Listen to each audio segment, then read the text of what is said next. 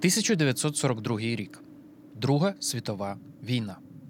Він у приймах на Донбасі. Його батька забрали в табори ще 5 років тому. Він живе зі своїми другими батьками дядьком і тіткою. Та його дядька забирають на фронт. Змучена тітка лишається з голодними дітьми. Підступає голод. Мудрі люди радять малому хлопчині чкурнути на рідну Полтавщину. Там матір. Ну, якщо ще жива. Десь на фронтах Другої світової воює його старший брат. І мене ще багато років, аж допоки вони порозуміються та знайдуть спільну мову. Він швидко збирає торбинку в дорогу. Особливо і нічого брати з собою. Дев'ять сухарів, якась перепічка, банка меду. Та вже дуже скоро харчі закінчаться, і доведеться старцювати. Згодом він згадуватиме. Перший раз просити було неймовірно важко, соромно, отбирало язик і в грудях терпло, тоді трохи привик. Попереду два тижні шляху. Через пів України, через пів війни та повний голод, через Слов'янськ, Краматорськ, Павлоград, Полтаву, Диканьку, Опішню. Він вирушає в дорогу. Йому 11 років. Його звуть Григір Тютюнник.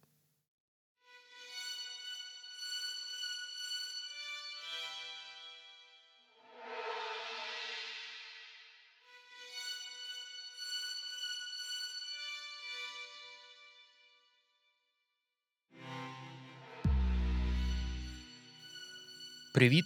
Мене звати Олександр Михет. Письменник, автор книжок Я змішаю твою кров із вугіллям, бачити, щоб бути побаченим, мороки та інших. За продюсерським пультом Тарас Галаневич, за редакторським Марк Лівін. І з вами подкаст Станція 451, в якому ми прагнемо спіймати невловні слова, аби описати, чому так серце ниє і спогади ятрять. Це проект The Village Україна, що виходить за підтримки Загоріть Foundation. Наш другий сезон про великі історії української літератури, письменники та письменниці, чиї твори ми зазвичай називаємо з поміж улюблених і якими пишаємось. Цей сезон особистий. Час від часу я звертатимусь із запитаннями до свого батька. Його звати Павло Мехет. Він професійний літературознавець, науковець, який усе життя присвятив вивченню літератури. Чоловік феноменальної пам'яті, який розповість не тільки про віяння радянської моди від 1950-х, згадає імена тисяч своїх студентів, але й той, хто тримає пам'ять нашої родини. Цей сезон наш з ним діалог.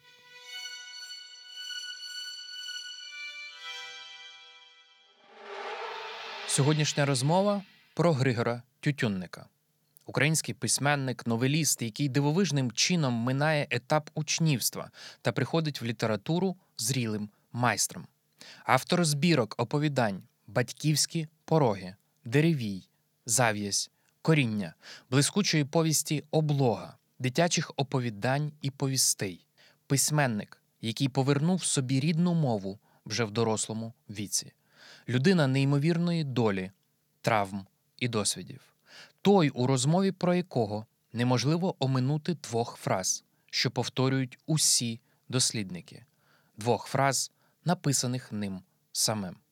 Перша з любові й муки народжується письменник, іншого шляху в нього нема. Друга іноді я відчуваю людину як рана сіль.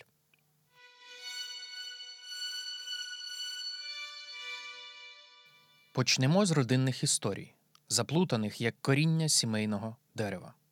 Народився Григір 5 грудня 1931 року в селі Шилівка на Полтавщині. Батько тютюнника Михайло Васильович. До цього мав перший шлюб, який, хоч і тривав недовго, та вже після розлучення від нього народився перший син Григорій, старший від Григора на 11 років. Григір скаже про батькові стосунки з першою дружиною і міст через річку не був міцним кордоном між ними, з перших же днів після розлучення. Та після першого шлюбу Михайло Васильович 10 років жив самотнім життям. Він не знайшов кращого заняття, ніж займатися поезією, геометрією і бути бондарем. За вікном 33-й рік. Родина пухне з голоду, Григору півтора роки. Він уже почав ходити, та з голодом припиняє, перестає сміятися та гукати. Помирає дід, батько, батька. Про нього Григір скаже ще й несивий був і зуби мав до одного міцні. Де його могила, ніхто не знає. Котрогось дня по дорозі до школи забіг старший брат Григорій, приніс окраєць хліба. Батько розломив окраєць, половину віддав сину назад, а другу ще раз розломив шматочок собі, шматочок малому Григору. 1937 рік. Батьку 40 років. Його арештовують, шиють політичний мотив, відправляють етапом до Сибіру. Потому слід його зникає на 20 років. 1957 року приходить папірець, мовляв, реабілітований, невинний. Та можна тільки уявити, скільки настраждалася вся родина і малий Григір за це тавро репресованого, ворога. І де батькова могила, того ніхто не знає. Мати Григора молодша від свого чоловіка на 16 років. На момент, коли його арештували, їй 24. Невдовзі вона знову одружується. Сімейна історія робить ще один химерний виверт. Григора забирають до себе Филимон Васильович Тютюнник і Наталя Іванівна Рябовецька, дядько і тітка, молодший брат його батька, ну і його дружина, шкільний бухгалтер і вчителька української мови. Забирають на Луганщину, селище Щотове поблизу Антрацита. Селище Щотове ще дасть про себе знати в українській історії. У листопаді 2014 року звідти, з тимчасово окупованих територій, надходили повідомлення, що, мовляв, назріває новий голодний бунт. Донське казацтво та інші терористи-поплічники стримували місцевих, тамували бунт, спричинений голодом. Запитую батька про покоління Григора Тютюнника. Чи було щось особливе у ставленні до жінок, у ставленні до дійсності? Я зразу хочу сказати, що я не бачив е, в жодному поколінні е, такого масиву ідеалістів, яке е, народженням є кінця 20-х, початку 30-х років. Це покоління, я можу багато на цю тему говорити, представляти різних людей. Я не можу е, пояснити якось цей ідеалізм. Уявіть собі, що це покоління, яке е, народилось уже е, в соціалістичну пору. З другого боку, це покоління, яке народилось після голодомору після розкуркулення е, такої масової колективізації, і як і як дитинство яких припадає е, на цей жахливий 37-й, на ці жахливі сталінські е, репресії, а потім е, світову Другу світову е, війну, післявоєнний голод. Е, ось оце в такий час народжується якесь покоління, так би мовити, ідеалістів. Так умовно я е, називаю, до якого до слова і е, належить е, Григір Михайлович. Е, рання е, втрата е, батька, виховання у чужій сім'ї. Батька не просто е, втратив він, а батько ще е, оголошений ворогом народу. Якщо інші діти могли похвалитися, е, наприклад, після війни, що їх батько е, загинув смертю хоробрих, е, ось і він не просто безбаченко, а е, мав якогось видатного батька, ось то е, Григір е, Михайлович цього не міг сказати, Е, і це була якась глибинна. До речі, варто згадати, що те е, саме відбулось із е, симпатиком великим е, е, Григіра е, Василем Макаровичем Шукшиним, якого е, теж сім'ю розкуркулили. Вони ніби покоління, яке е, обійдене, обійдене навіть трагедією.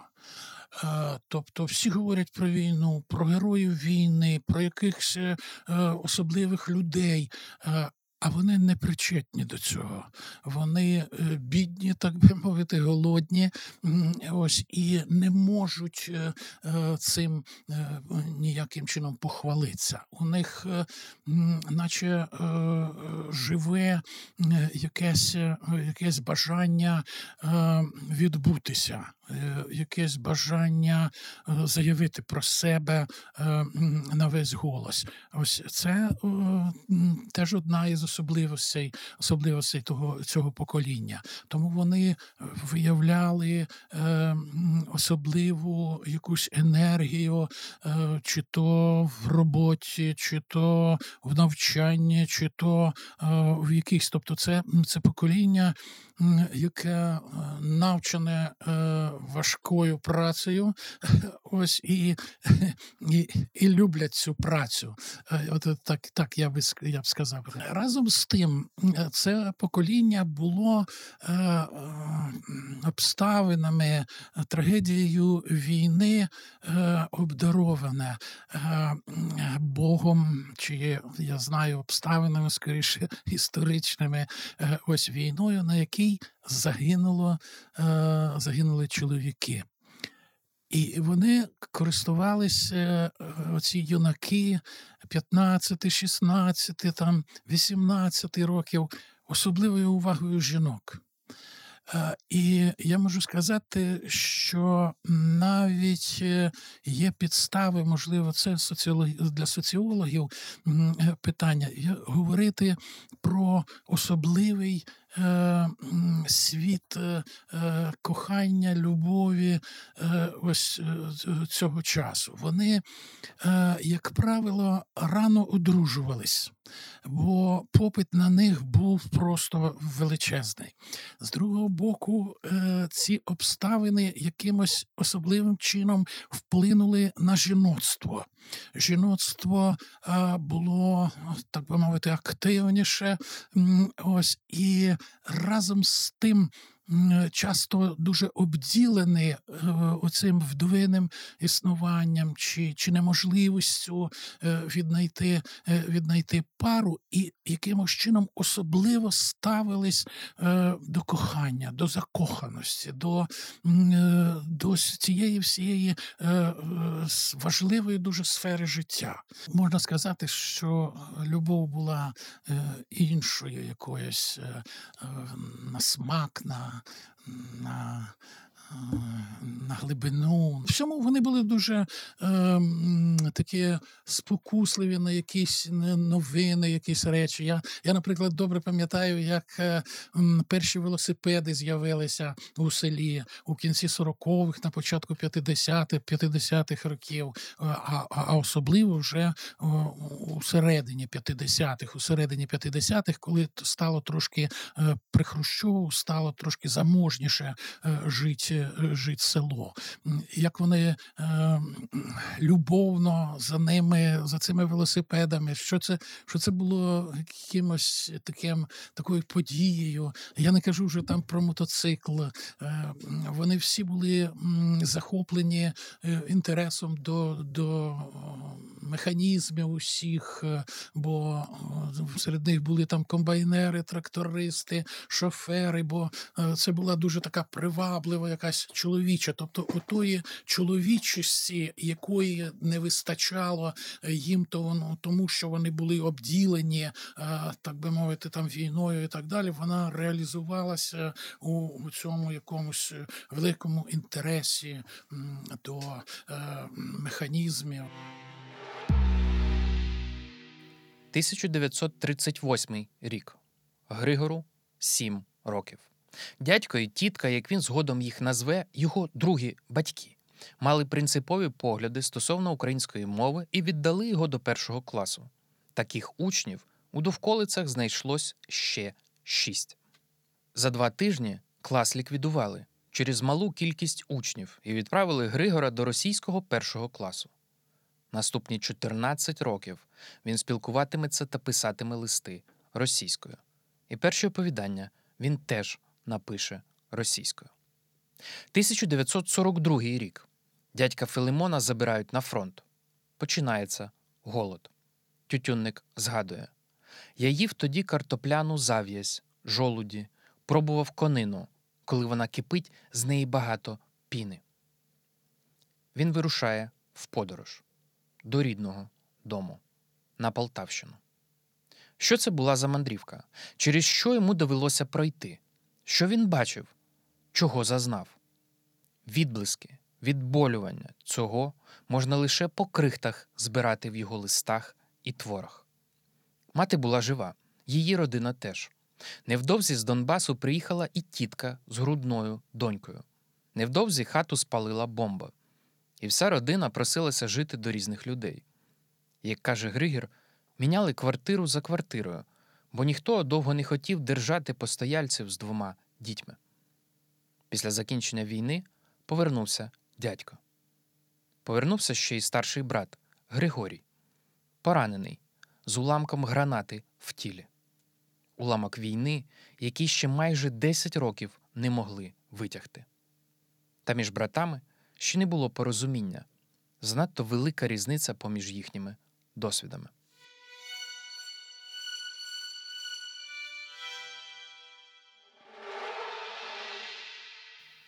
«1946 рік. Григору 15. Він закінчує п'ятий клас. Іде в Зінківське ремісниче училище. Якщо глянути зараз на Google Maps, відстань між рідною Тютюнниковою Шилівкою і Зіньковим близько 10 кілометрів.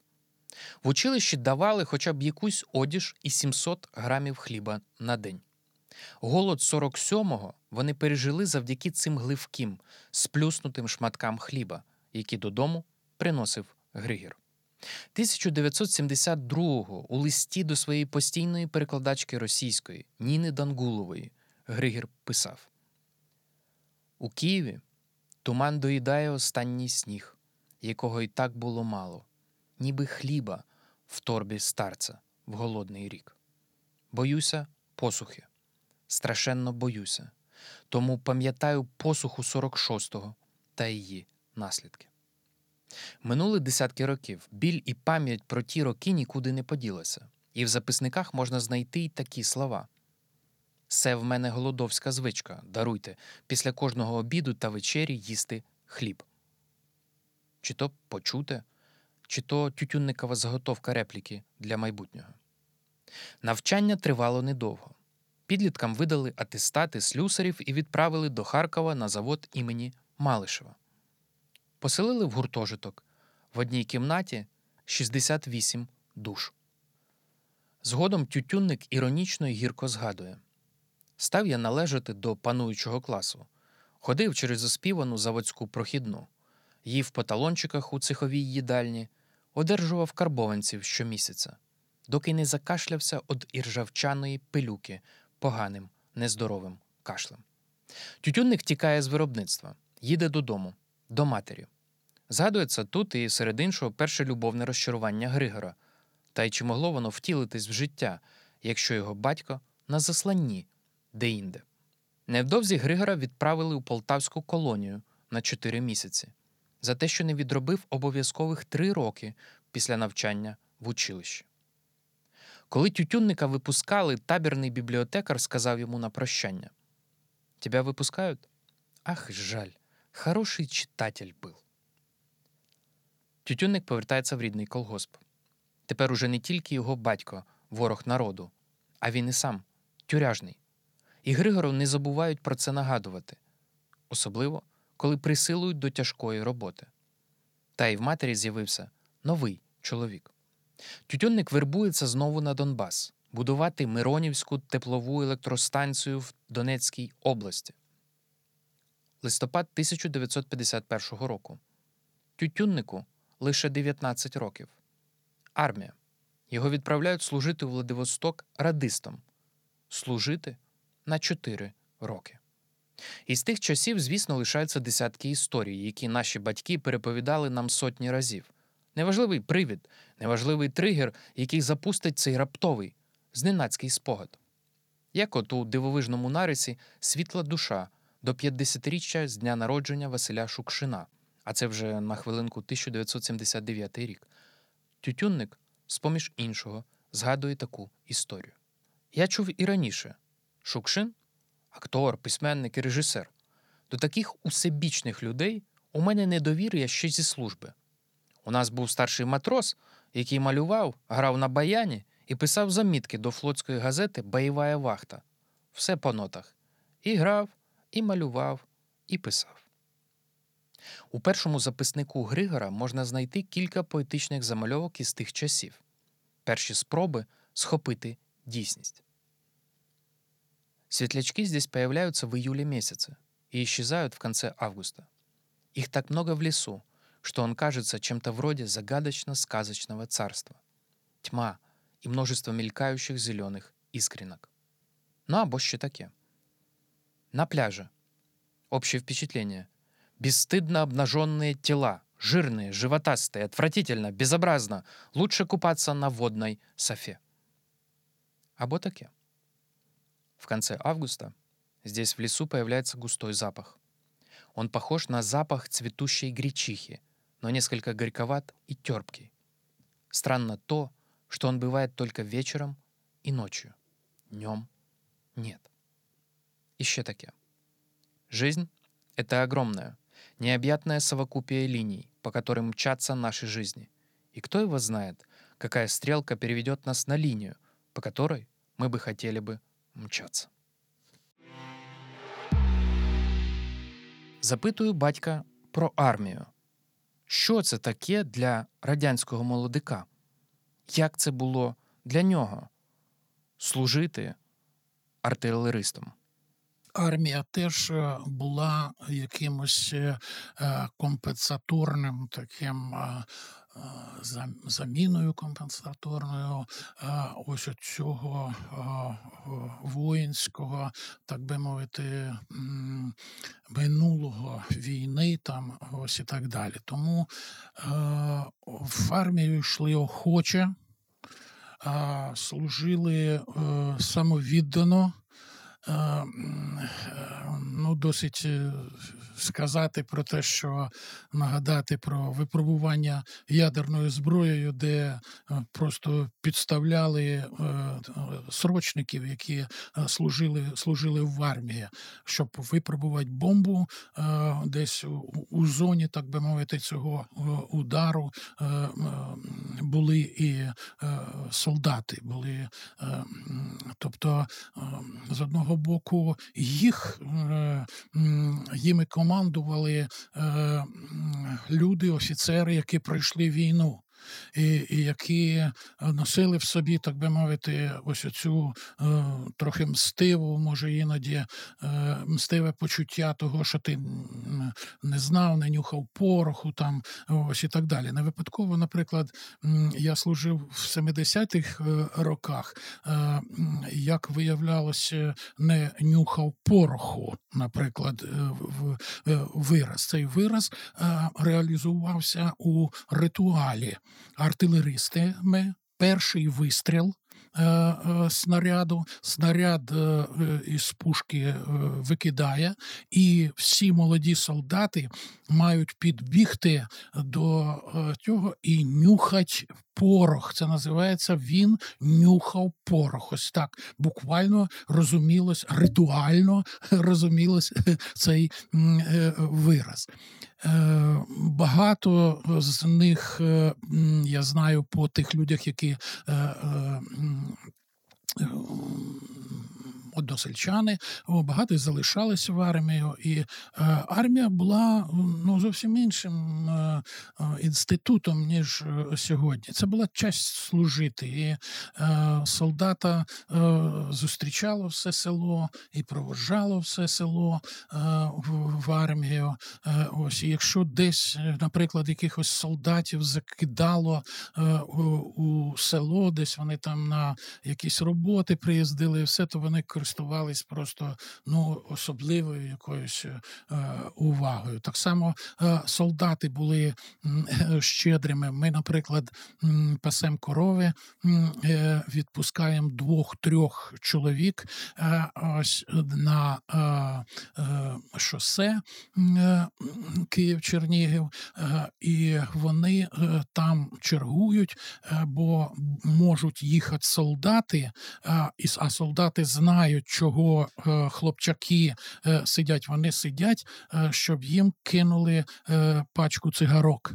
І вони і ніколи не обманювали, так би мовити, цих надій солдат. Вони діставали, кидали якусь пачку огоньку е, там, чи, чи паміру, чи якихось махорочних, чи якихось е, цигарок. Ось так що е, ось таким ну, був якийсь взаємозв'язок. Наскільки я знаю, в 50-х роках не було того дідівства, е, яке потім з'явилось у 60-ті вже і у 70-ті роки, коли армія була е, якоюсь такою е, пародією на в'язницю. Ось і один мій односельчанин казав: я був у в'язниці і був у, в армії. Повинен сказати, що у в'язниці краще. Після війни були випадки, е, що е, служили е, по 7-8 років. Ті, хто був, наприклад, закликаний в 46-му, е, 47-му роках, потім були, була Корейська війна, ось яка затримала, бо була складна така як тоді казали, міжнародне положення Радянського Союзу. Е, Ось так що а моряки, матроси служили 4 роки, потім стали 3. Минають чотири роки служби та невпинної самоосвіти. Тютюнник повертається на Донбас, працює у Щотовському вагонному депо. Ну і цей топос теж не раз виринатиме в його новелах. 1957 рік. Тютюннику 26. Він вступає до Харківського університету на російське відділення. Щасливі 5 років розмов, дипломна робота про психологізм Льва Толстого, листування з братом Григорієм, уже визнаним автором, який підказує Григору, як і що. Серед інших до слова там є і рекомендація почитати Мопасана. Тут ми відволічемось від хронології і повернемо в ефір нашу улюблену рубрику Хвилинка задротства. Тарасе, вмикай. У квітні 1977 року Тютюнник пише листа до студента Віктора Гриценка, який пише дипломну роботу про вплив Чехова. Тютюнник у деталях розповідає про уроки, які він виніс із класиків.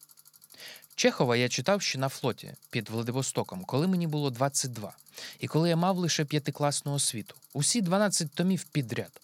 Чехов письменник печальний. Веселость – это не для большої літератури.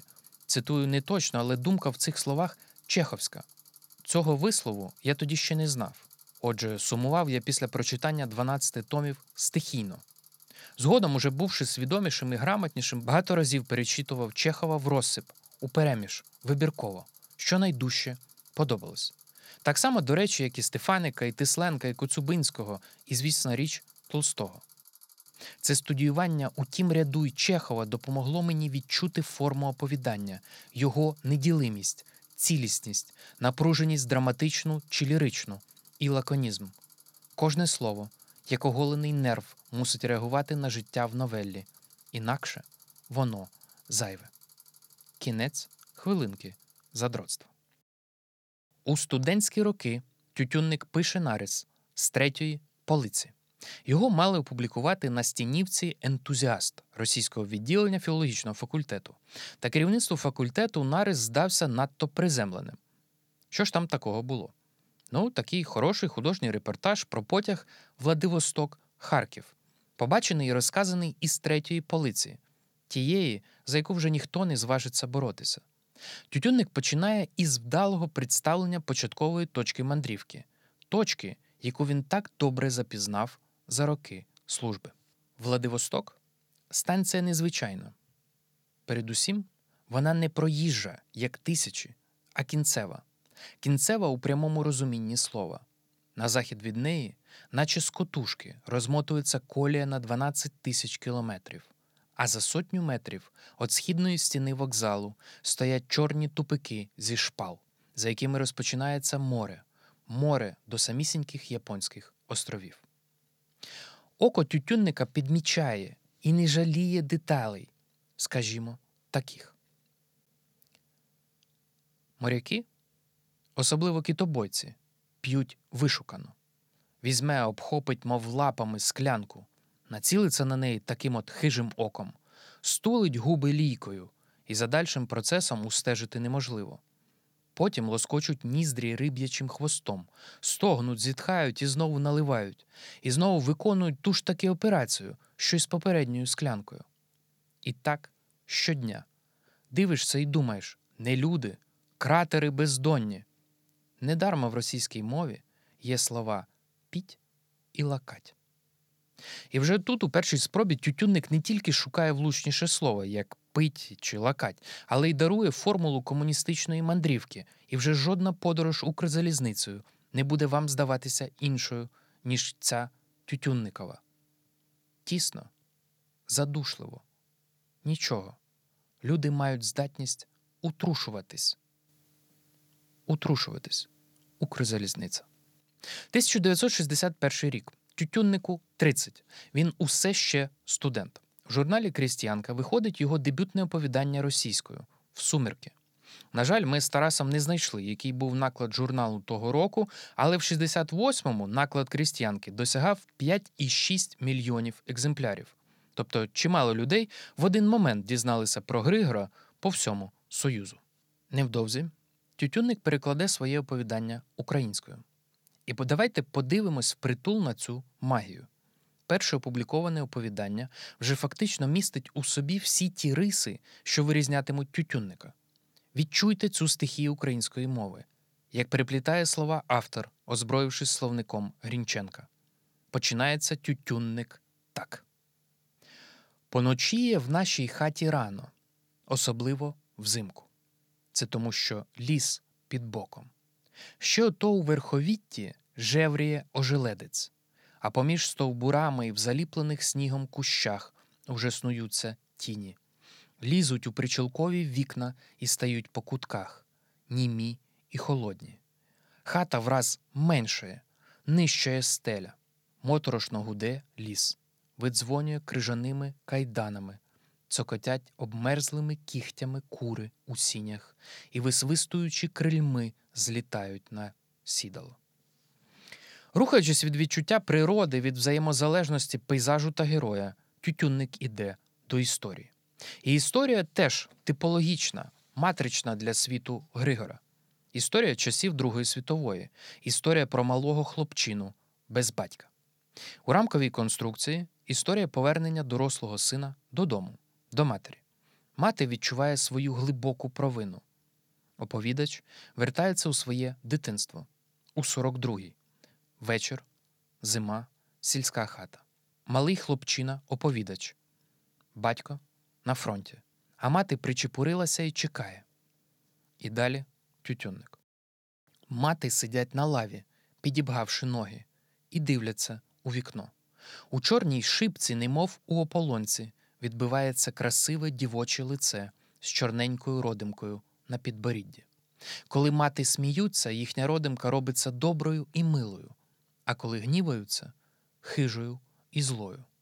Зодягнуті мати празниково у білій кофточці з парашутного шовку, а спідниця чорна зливається з пітьмою.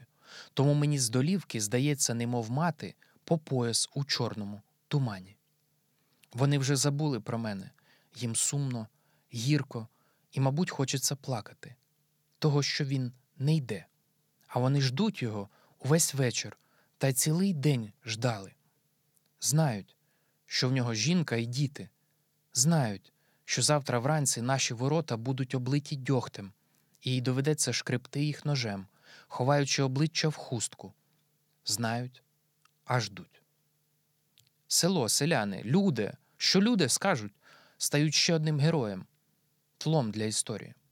Приходить Любас, чужак. Хлопчина відчуває ревність, ненависть, несправедливість, тікає з дому і згадує батька. Я тільки трінь-трінички пам'ятаю тата. Вони були великі, і рука в них була теж велика.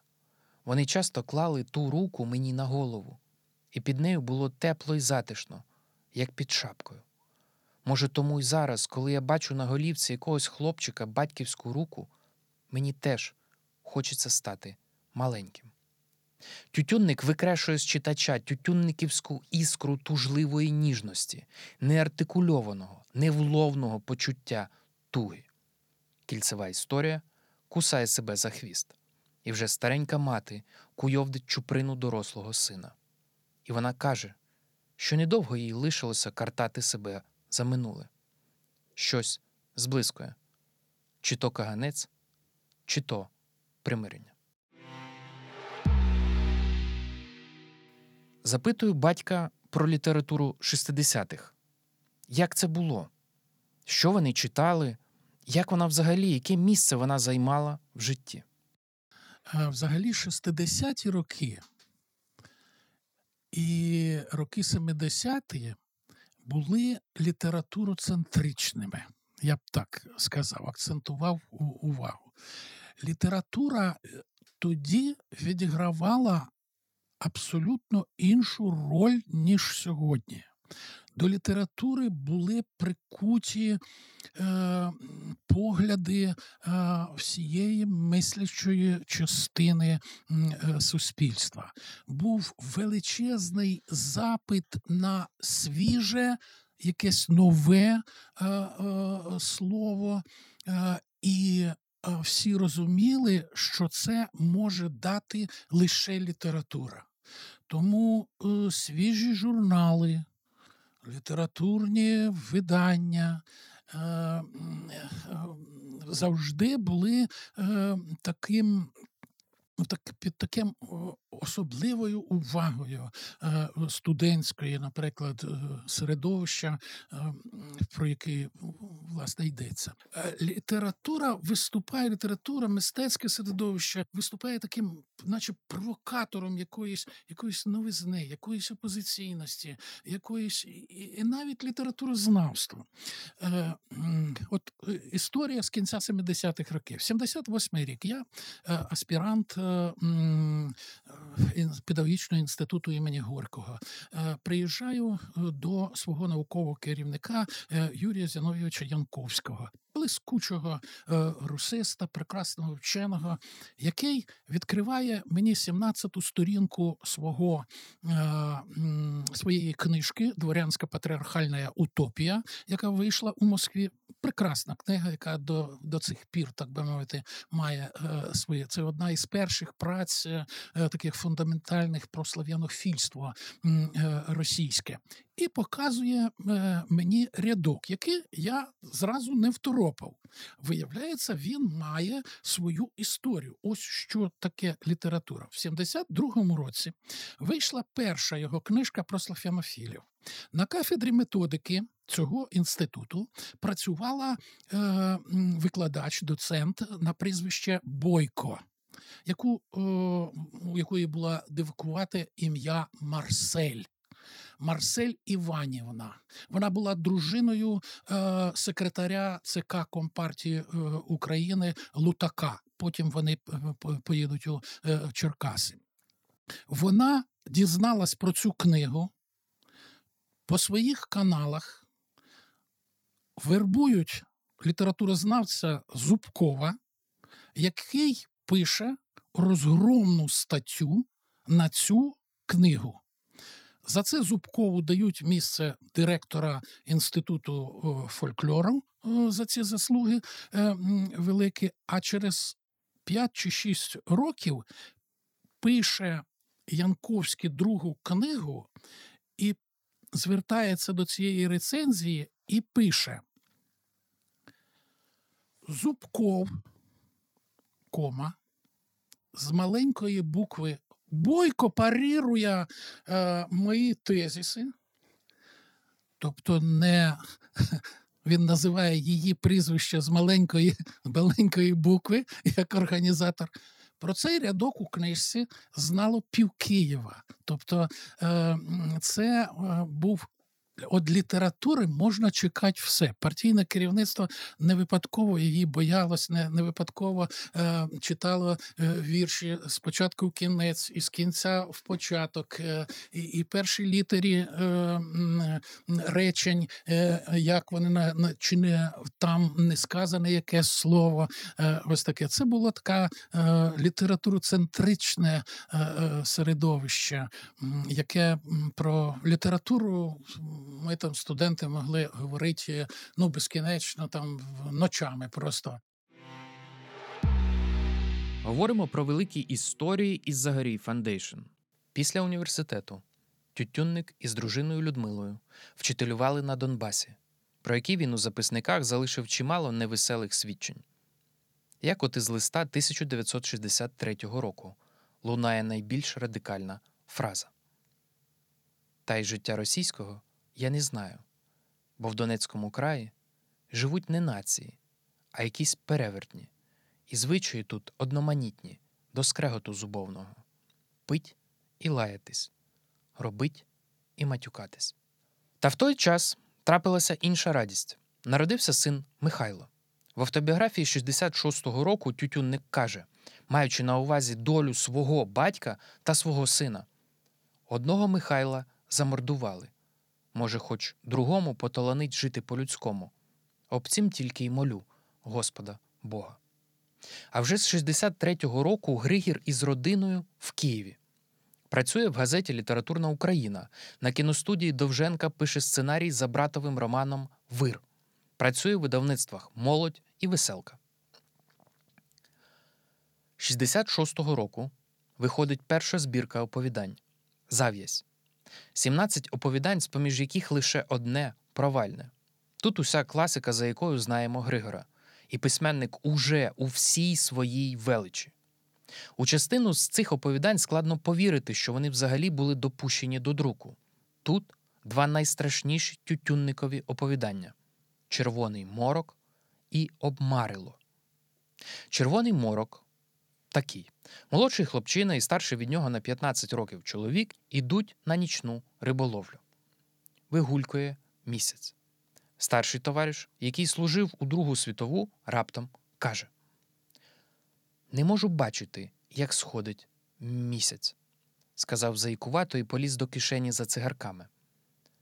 Закурив, побухикав, а далі. Дивна все таки штука, людина є в ній якась рахубина.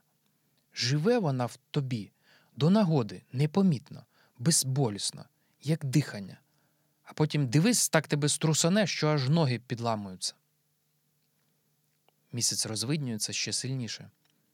Тютюнник наганяє мороку. Над урочищем зринув місяць, червоний і глибокий, мов кратер у палаючу безодню.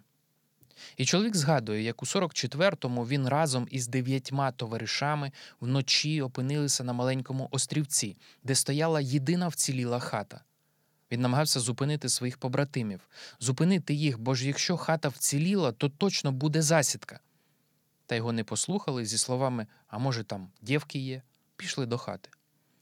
Німці їх усіх поклали з міномета, пристріляного ще, певно, вдень. Минуло 20 років. Чоловік каже: Отоді, мабуть, уперше і востаннє за всю війну я очманів від страху. Не смерті боявся, ні, самотності, брат, боявся. Як завжди, в тютюнника, природа вмить реагує на ці слова. Десь неподалік зачмокала у березі вода.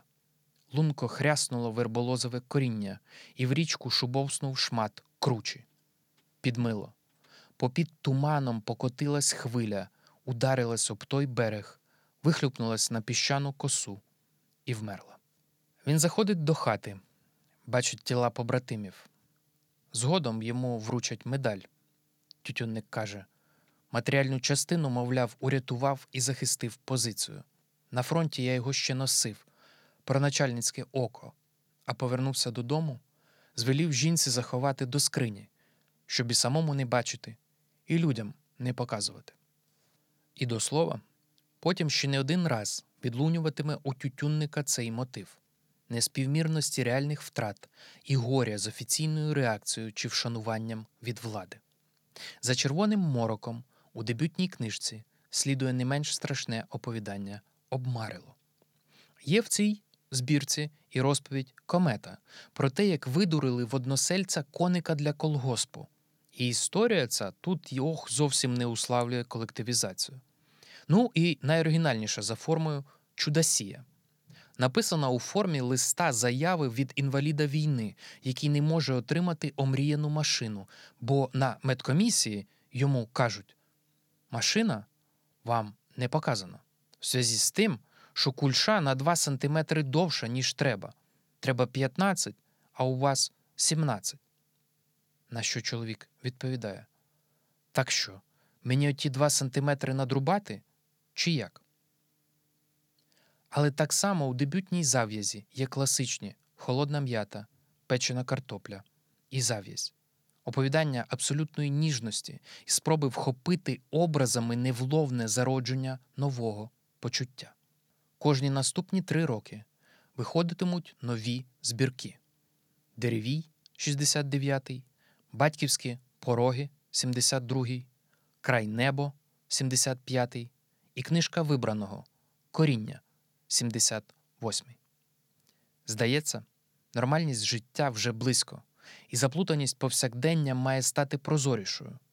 Та ті, хто направляють рейки долі, як писав юний Григір, мають свої приготовлені звиви та збої руху. Ви не повірите, але коли ми готували цю розмову з батьком, лише на якомусь енному тижні він сказав, що бачив Григора Тютюнника наживо. Прошу його розповісти про цю історію. Про е, Григора Тютюнника ми знали. Е, але справжнім і читали його е, перші публікації. Але е, на всіх нас, ніжинських студентів, Особливе враження справила приїзд письменників цілої делегації у грудні 68-го року в Ніжинський пединститут. Серед там були Анатолій Шевченко, Іван Драч. Євген Гуцало, Борис Олійник, Григір Тютюнник. Організатором цього був Дмитро Наливайко, і наш декан е, е, Григорій Аврахов, е, людина недооцінена і просто блискучий літературознавець, і взагалі ну, надзвичайно така колоритна постать. На цій зустрічі вони читали свої тексти. І найсильніше враження на нас і на КГБ, судячи по доповідних справив Григір Тютюнник. Він прочитав е, новелу Медаль, е, прочитав її на пам'ять. У нього був текст в руках, але він туди не заглядав. Він його, так би мовити, е, він був так важко, мабуть, писався, що він е, пам'ятав його кожне кожне слово, кожну е, кому. І, і, е, до речі, якщо говорити про сучасну літературу, цікаво, чи багато письменників можуть прочитати сучасні свої історії, так звані на пам'ять. Вона справила колосальне враження, і сам такий драматичний голос, така така суровість авторська, з якою він оповідував цю історію, так наче він був е, присутній там, наче він, наче він стежив за своїм е, героєм. Е, ось як він там дістає е, зерня, при, коли прийшов, приходить додому з медаллю. Ось і з цього з цього моменту Григор Тютюник став такою е, таким предметом нашого особливої уваги. Все, що з'являлося е, його е, на наших полицях книжкових магазинів, е, воно просто зміталось. А якщо новела була десь надрукована в журналі, ось чи то жовтень, чи то іншому журналі, то це цей журнал ставав предметом такої підвищеної уваги. У нашій сімейній бібліотеці є кілька прижиттєвих видань Григора Тютюнника. Деревій 69-го. Значна частина книжки Найкраща повість Григора. Облога. Дивлюсь наклад 30 тисяч примірників. Беру край небо 75-го. Дивлюсь наклад 65 тисяч. Беру коріння 78-го. Наклад 65 тисяч. І дивлячись технічні сторінки книжок, де в радянський час обов'язково вписували переклад назви російською, не можу полишити думки, що тисячоліснік, нібасклон і корні це вже якісь зовсім інші книжки, точно не Григорові. Паралельно до роботи над прозою він працював над дитячими книжками. Скажімо, Ласочка 70-го року 125 тисяч примірників, або Лісова сторожка 71-го року 215 тисяч примірників, або Однокрил 74-го 100 тисяч примірників, або Вогник далеко в степу 79-го 65 тисяч примірників. Прижиттєво були видані також за кордоном окремими збірками вибрані твори естонською, польською та словацькою. Поруч із моїми спробами показати прижиттєвий масштаб тютюнника і його наклади й славу є кілька важливих речей, які не варто забувати. Тютюнника послідовно гнітить загальна піддатливість інженерів людських душ до вказівок партії та провадження уніфікованої лінії. В листі 63-го року Тютюнник пише з величезною тривогою прочитав я матеріали зустрічі письменників з керівною силою. Ти розумієш, до чого все це було затіяне? Кільце в рило вставляли, щоб не рилися. Ех, знов кайдани на слово, а теорійку ж, яку придумали. Ті, мовляв, хто буде ремствувати на керівні заходи начальства, ті є обивателі. Авансом значить, щоб ярличок був на вільнодумців. На його збірки літературних критиків, які їх підтримали, нападають з критикою горлопани режиму, як це було, наприклад, із Ларисою Мороз за її рецензію на Тютюнника. Збірку вибраного коріння Тютюнник називає перебраним. Оповідання виходять з перекручуваннями або з вирізаними фрагментами. На початку 80-го року Тютюнник отримує премію Лесі Українки за найкращі дитячі твори. В інтерв'ю 2006 року газеті Дзеркало тижня вдова Людмила розповідає про його останній березневий вечір 1980 року. Так. Дивно, але чоловік ніколи не засуджував людей, які наклали на себе руки. Можливо, він не витримав слави, не був готовий. Того вечора ми пізно повернулися додому, бо сиділи в ресторані напередодні 8 березня. Григір був на підпитку. Полягали спати.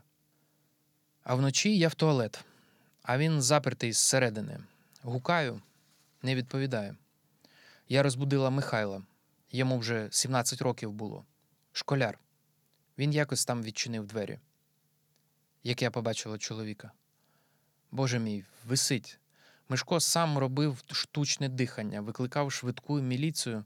Далі нічого не пам'ятаю. Була записка, але її забрала міліція. У передсмертній записці тютюнника запам'ятала одну фразу Помучте іншого. Лариса Мороз закінчує свою книжку про Тютюнника 91-го року спогадом про їхню останню зустріч. Тютюнник читав їй уривок із незакінченої повісті Житіє Артемія Безвіконного.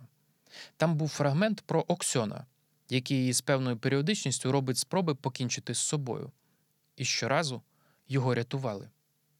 Тютюнник пише: після вішання на Оксьона нападала велика спрага до життя і добробуту. Він брав свій мотузок і йшов із ним у поле по солому корові на підстилку. Раніше, коли не було ще самохідних комбайнів, Оксьон після вішання або й так ходив з ним уночі по снопи. Та був там ще один рядок, який чіпляє дослідницю.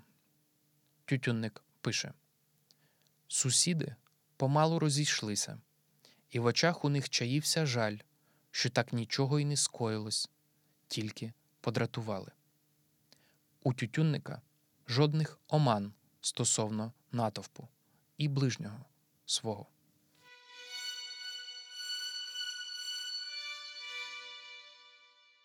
І ось тепер, пройшовши цей шлях болю, невимовно складної долі, озброїмося словниками рідної мови та обережно добираючи слів, поставимо руба головне питання: про що це все? Про що ці 40 геніальних оповідань і кілька не таких блискучих повістей? Спершу давайте дамо слово самому тютюннику, який з одного боку нарікав на недостатньо глибоких критиків все життя, а з іншого на запитання, які основні теми ваших оповідань в одному з небагатьох інтерв'ю відповідав так. Кожен письменник обирає собі тему найближчу, найріднішу його життєвому досвіду і неодмінно своєму ідеалові людини в тому часі, в якому він живе. Найдорожчою темою, а отже, ідеалом, для мене завжди були і залишаються доброта, самовідданість і милосердя людської душі в найрізноманітніших проявах. То про що це все з позиції 50 років по тому, коли це було написано? Тютюнник про доболювання. Відомо, що він писав винятково про те, що знав, бачив і відчував на доторк. І надто велика зваба щоразу шукати у його біографії пояснення до літературних текстів. Випереджаючи такі наївні спроби, Тютюнник у листі до згадуваної Ніни Дангулової 1973 року писав: Є мотиви моєї особистої долі, ходіння по Україні під час війни, доля мого мужнього і чесного батька. Та це лише мотиви, деталізовані не моїми пригодами і далеко не вповні такими характеристиками, які мені доводилося пізнавати. Та й що можна пізнати глибоко в 11-12 років? Я вже не кажу згадати через 30 років, хоча й на пам'ять я й не скаржусь. Взагалі, автобіографічні можуть бути тільки мемуари, і нічого більшого з особистого життя за моїми переконаннями вийти не може. Ні, не свої жалі дитинства, не свій голод, не свого без вини винного батька хотів я згадати, а жалі всього мого покоління і багатьох без вини винуватих батьків. Випадок із особистого життя не доболює, даруйте за сей поганий неологізм, не доболює до художнього твору. Історія тютюнника про доболювання про вихід на понадособистісний рівень, позачасовий і поколіннєвий вимір, коли твоя історія вже не твоя, а поділена поміж болями і досвідами читачів.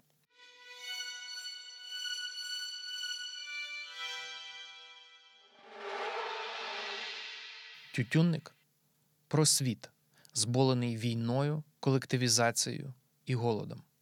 Ледь не кожна дія, художня деталь і риса характеру є відголоском масштабної травми. Ну, як каже герой моєї улюбленої чудосії, бо де здоров'я візьметься? Скажіть, коли на мій вік три голодовки випало і три війни. От і поділіть на кожні 10 років або те, або те. Минуло 20 років від війни, та жодна рана не зажила, як на тілі брата Григорія. Рани відкриті. Минуло 30-40 років відтоді, як батька репресували, але де його могила? Хто зна. Світ настільки бідний, що немає в селі ні півнів, ні годинників, аби хоч якось вгадати, котра година. А всіх собак і котів постріляли німці. Тут і ліжко, яке горіло у війну, проте ще держалося. Тут війна пояснює стосунки у печеній картоплі. Тютюнник пише: Супроти Тимохи Палажечка і справді вже не молода. Йому 19, а їй 24. Пора б заміж та нікому брати, поза як хлопців призвано на службу, а ті, що демобілізувалися, побачивши світу, подалися хто в Донбас на шахти, хто в місто на заводи. Женилися вони якось по чудернацькому, або на зовсім молоденьких вчорашніх школярках, або йшли в прийми до вдів, у котрих уже й хати є, і хазяйство бодай латане та своє. Як не як, а стріски все ж не починати. Війна виринає раптом на зболеному весіллі в моєму улюбленому отдавали Катрю. Тютюнник пише. А за крайніми столами, де сиділи чоловіки, було чути скрадливий голос відомого на всю сільраду брехуна Саміла Шкурпели. Поймаш, чорт забігаю, я, значить, у Берлін і питаю, де тут Гітлер? Дивлюся, треться один у гурті серед німчуків. Вуса отако стопчиком, чубчик на бік і з білим флажком в руках, а сам у цивільному. Бачу, бочком-бочком за спини ховається. Hände hoch, кажу. Попався, гад. І автомат йому в груди наставив. Komm за мною кажу. Ну ти брехло ж, Саміле. Гітлер же спалився. Підожди, підожди, обідався Саміло. Ти зразу дослухай, тоді обзивай. Приводжу я його до штабу, а там таких, як він, ціла черга стоїть. Душ 300. Двійники, понімаєш? Так ти сам забіг у Берлін чи з військами? З військами в самому авангарді був.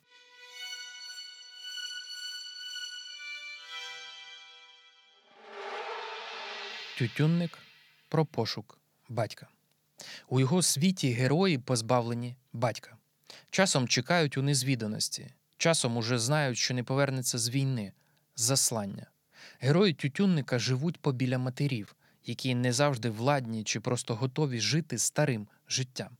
І один із небагатьох збоїв цієї матриці Устим та Оляна. Батько повертається з війни, але дуже швидко йде з дому, дізнавшись про те, що жінка приймала іншого чоловіка.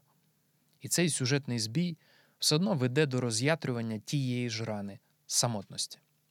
Його мандрівка одинадцятиліткою через пів країни у рідну Полтавщину закладає своєрідну сюжетну матрицю, яка через багато років втілиться у його найкращій і найслабшій повістях облога і Климко. Кожна з них про мандрівку хлопчини крізь війну, голод і зіткнення з хорошими і поганими своїми та чужими. Чоловіки у цьому світі мають особливий запах, пахнуть їхні портупеї, пахнуть куртки, казбек, махорка, машинне масло, запахів, які хочуть розчинитися інші герої побіля них. Ніла Зборовська називає бачення тютюнником образу батька романтичною ідеалізацією, ідеалізованою втраченою фігурою. З ним пов'язано переживання того, що зі Сталінщини не повернулися найблагородніші, найсовісніші романтичні батьки.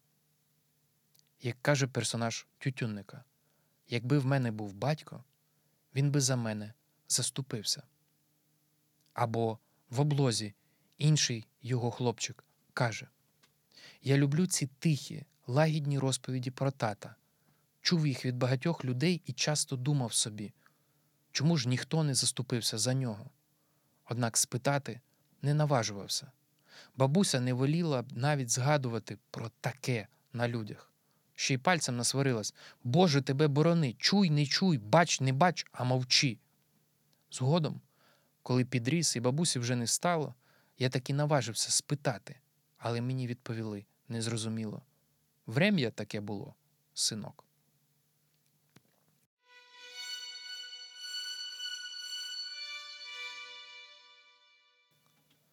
Тютюнник про особливу інтонацію поміж щемливою миттю і роз'ятреним спогадом. На перший погляд, читаючи найвідоміші оповідання: зав'язь, сито-сито, печена картопля, холодна м'ята, деревій, вуточка, край небо, може здатися, що тютюнник описує щемку мить, коли десь на денці душі персонажа сколихується щоденна каламуть. Це відчуває герой, це описує автор, і це відчуває читач. Вогник далеко в степу закінчується так. Дивлюся, а в грудях тисне щось отак не дуже м'яко. Або в іншому місці мені лоскоче в горлі, очі застилає гарячий туманець. Або в облозі. Коли Миланина хата сховалася за іншими, я відчув уже знайомий мені за два роки блукань, огидний, солодкуватий щем у грудях. А як згадав оте ніжне, миланчине, рибочка моя хворенька, блідесенька, то аж похлинувся, аж пискнув од жалю до себе, тоненько, по мишачому, і злякано озирнувся, чи ніхто хоч не чув. Але у тютюнника ця щемка мить невіддільна від повсякденної жорстокості. Біль, образа, зло, прикра випадковість вводять чортів чорторий і закручують вир довкола його героїв, і згадуваний червоний морок, і обмарило, яке я вас благаю, прочитайте. І Нюра, і медаль, і син приїхав, і гвинт. Ледь не кожна з його історій невіддільна від цього буденного зла. І зазвичай частину персонажів тютюнника справедливо описують як, мовляв, таких, що застрягли поміж містом і селом, і, вирвавшись у місто, вони вилаштовують собі нові ідентичності та не можуть стати вже повністю якимось іншими. І це справді так. Але насамперед, розірвані вони якраз поміж емоційними перехрестями, а не між містом і селом. Тютюнник про роботу з прозорим символом і неочевидним пейзажем. Оповідання тютюнника зазвичай вибудовується від двох основ: характер, типаж, персонаж і та річ, предмет, а ще частіше рослина, через яку комунікуватимуть персонажі між собою, і те, що стане головним символом. Перечитайте холодну м'яту. Зверніть увагу, як тютюнник сповнює цей центральний символ трепетного відчуття, який еротизм проступає за цим. Андрій старший у нещасливому шлюбі, Леся старшокласниця, яку він підвозить на човні. Леся пускає несміливих бісиків. Андрій несміливо задумується над тим, аби різко змінити своє нещасливе життя.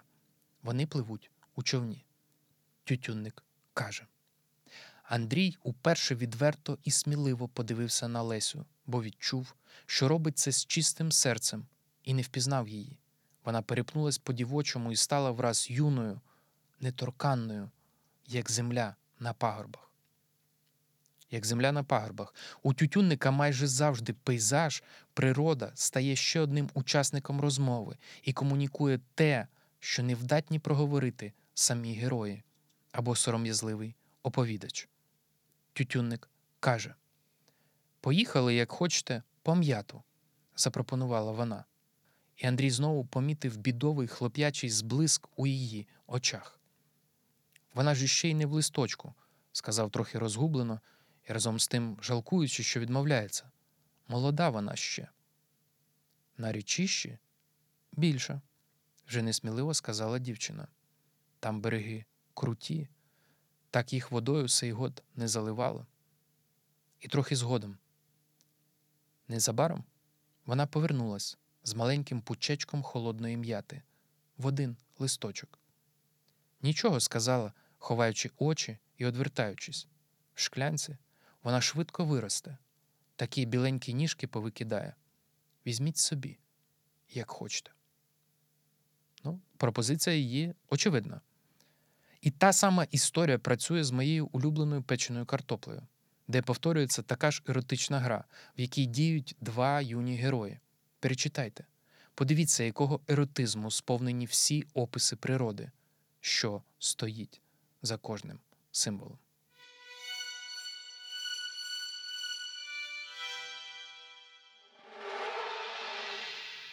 Тютюнник про стихію рідної мови. Тютюнник здійснив свідомий вибір на користь української, коли йому було за 30. Це трапилося вже після смерті старшого брата, українського письменника, який навертав молодшого до рідної мови. Будь-яке вибране тютюнника починатиметься з оповідання зав'язь і починається зі смаком, зі скрапуванням соковитості мови. Тютюнник пише: Куди це ти, парубче, наджигурився? питають з полу дід Лаврін і прикахикують насмішкувато, наче й справді щось про мене знають. А що втім такого, що я нову сорочку нап'яв і кіпчика на голові прислинив? Може, я на збори піду? У хаті споночило, так що й цвілі по кутках не видно, і шибки посиніли, мов на грозу, а під полом біліє картопля, ключки повикидала, в землю проситься. Минаємо безкінечні записи про те, що свій народ і землю можна писати тільки рідною мовою і мовою свого народу. Переходимо відразу до найважливішого: розкішна, картата, барвиста мова тютюнника, наслідок його відкритості, його чутливого вуха, ідеального слуху на вхоплення реплік, висловів, мовних чудосій із його рідної шилівки. І звідси його дивовижна імітація звукописом всіх пошлих драстя, рнясь, псірна, ну, мається на увазі равняйсь смірна, та імітування всіх недолугих спроб городських дітей говорити до своїх простакуватих сільських батьків, не кажучи вже про їхні недолугі пісні. А ще це наслідок невпинної роботи над собою і словником.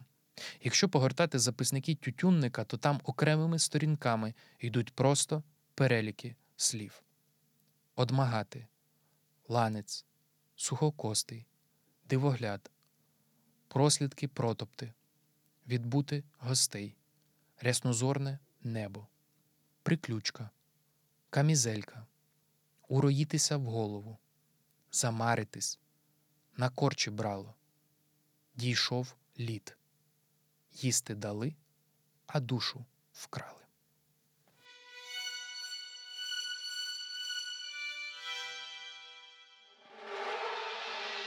А тепер давайте зважимось на зовсім нахабне питання: чи були в цій блискучій письменницькій долі тютюнника якісь провали, речі, які не вдавались, речі, з яких краще не починати знайомство з ним тепер?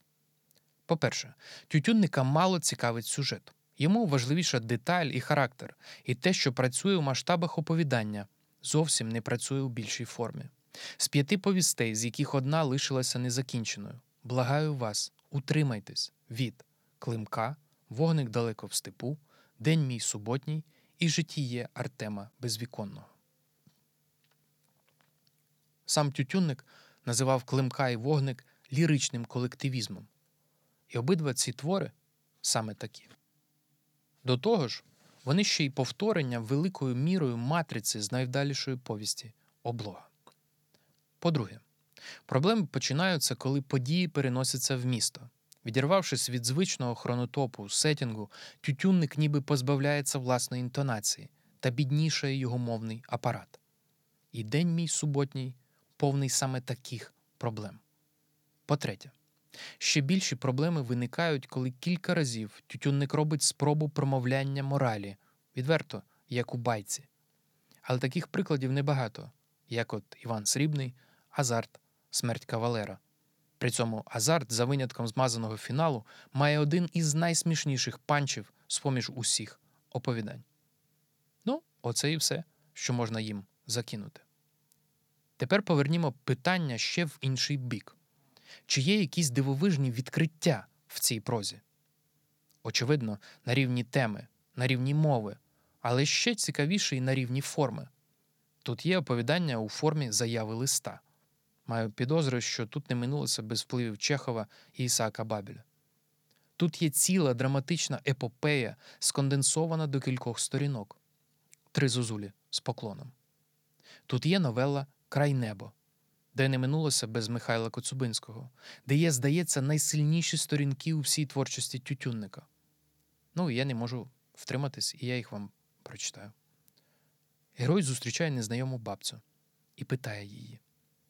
Скільки ж вам, мамо, зараз? Та як по-моєму, то без одного сто. А якби хто грамотніший прикинув, то може і сто з гачечком набралося б. Давно живу, забула вже й відколи. Аже, трьох чоловіків своїх любеньких пережила. Скоро, скоренько, і я до них піду. Піду, походжу, всіх трьох провідаю. А котрого найдужче б хотілося побачити? Усіх, сину. А зостануся коло останнього. До першого піду, то ще й не впізнає, молодесенький же. Навіщо, скаже, ти мені, бабо, здалася? Іди собі геть. Другому до ніжок уклонилася б. Він тут недалеко лежить. Під берегом сердешного знайшли прибитого наскрізь. Це як друга війна була. Я сама його й поховала. Третій мені пара, хоч теж молодший уже за мене. Кував у кузні. Вийдеш було з хати і чуєш його молоточок. Уже й не дуже годився до роботи, а кував. Тоді погано йому, погано йому враз зробилося. Переказали мені люди, біжу до кузні, а його вже й назустріч везуть. Біля нього ляжу. Він впізнає, посунеться. І зрештою, зважуюсь запитати батька про те, що й хотів запитати відразу, чи змінив його власний досвід батьківства, його ставлення до власного батька, мого діда. Батько каже так. Ну, Звичайно, бо, по-перше, я батьком став вже е, у солідному віці, уже, так що якихось відкриття м, особливих таких не було. Ось, але е, мені буває прикро е, зараз, коли я згадую якісь е, епізоди своїх стосунків з батьком. Е, Ось коли е, я міг йому там е, зробити якесь е, зауваження, е, ось е, що про форми е, його, про те, що він завів живота, там ось е, е, яке зауваження зробити про те, що е, ось там він лишку якусь випив. Е, е, Ось ще, ще можливо, такі, такі якісь речі, які я не, не пробалакаю.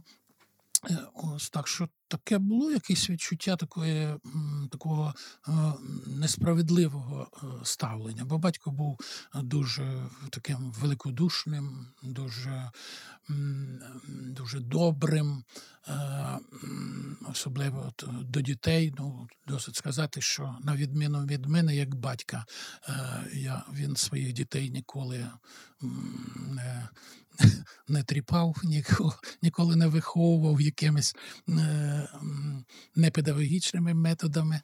Але я, в принципі, батьком був завжди захоплений. Ось він прожив складне ну, дуже життя. Ось пройшов через, пройшов через величезні випробування. Я, я не знаю, чи, чи міг би я е, витримати хоч десяту долю із того, е, що е, він виніс.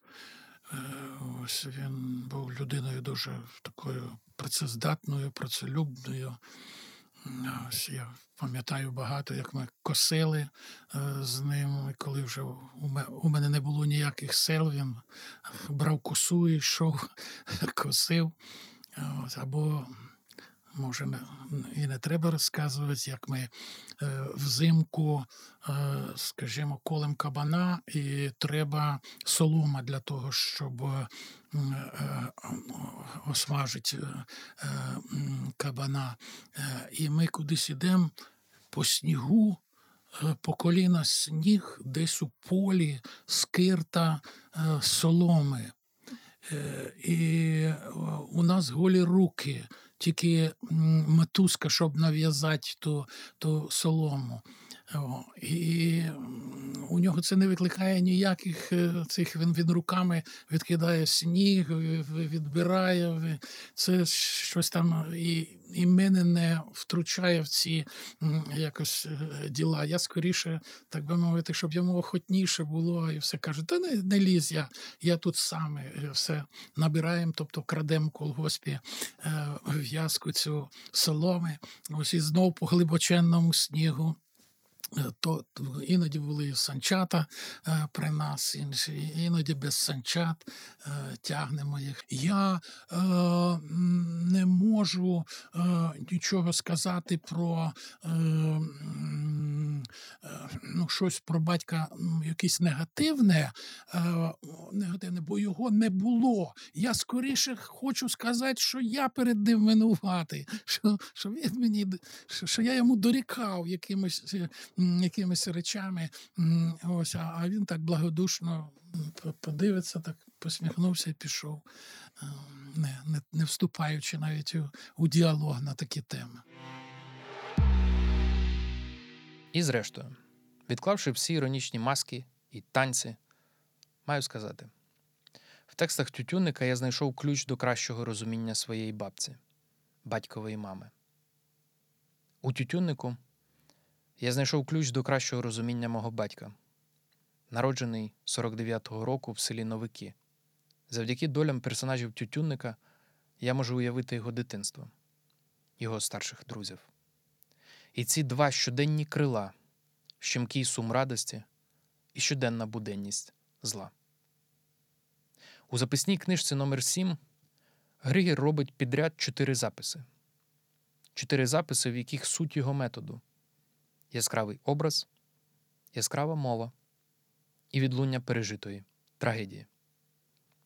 Тютюнник пише: Зморшок на обличчі як на старій потрісканій іконі. Тютюнник пише: Нігті у діда такі, що шурупи можна в дерево загвинчувати. Тютюнник пише: Прорвав лінію Манаргея. Значить, баба не пускає на посиденьки з іншими, так дід утік. Тютюнник пише: Жінка впустила на долівку шмат хліба, хутко підняла обцілувала, перехрестилась і сказала: Прости, Господи, і не суди. Стара милосердний, стала, руки тремтять. З вами проект The Village Україна, що виходить за сприяння благодійного фонду Zagoriy Foundation, який вже багато років підтримує розвиток культурних ініціатив в Україні. У підготовці до випуску використано праці Віталія Дончика, Лариси Мороз та матеріали книги Григір Тютюнник Бути письменником, щоденники, записники, листи, упорядковані Олексієм Неживим. Окрема подяка Вікторії Оліщук, продюсер і композитор Тарас Галаневич, мій улюблений співведучий Павло Михет, редактор Марк Лівін. Ставте лайки, оцінки в Apple Podcasts, підписуйтесь на нас, лишайте коментарі. Мене звати Олександр Михет. Це був подкаст Станція 451. Ми рятуємо безсмертні книжки від забуття.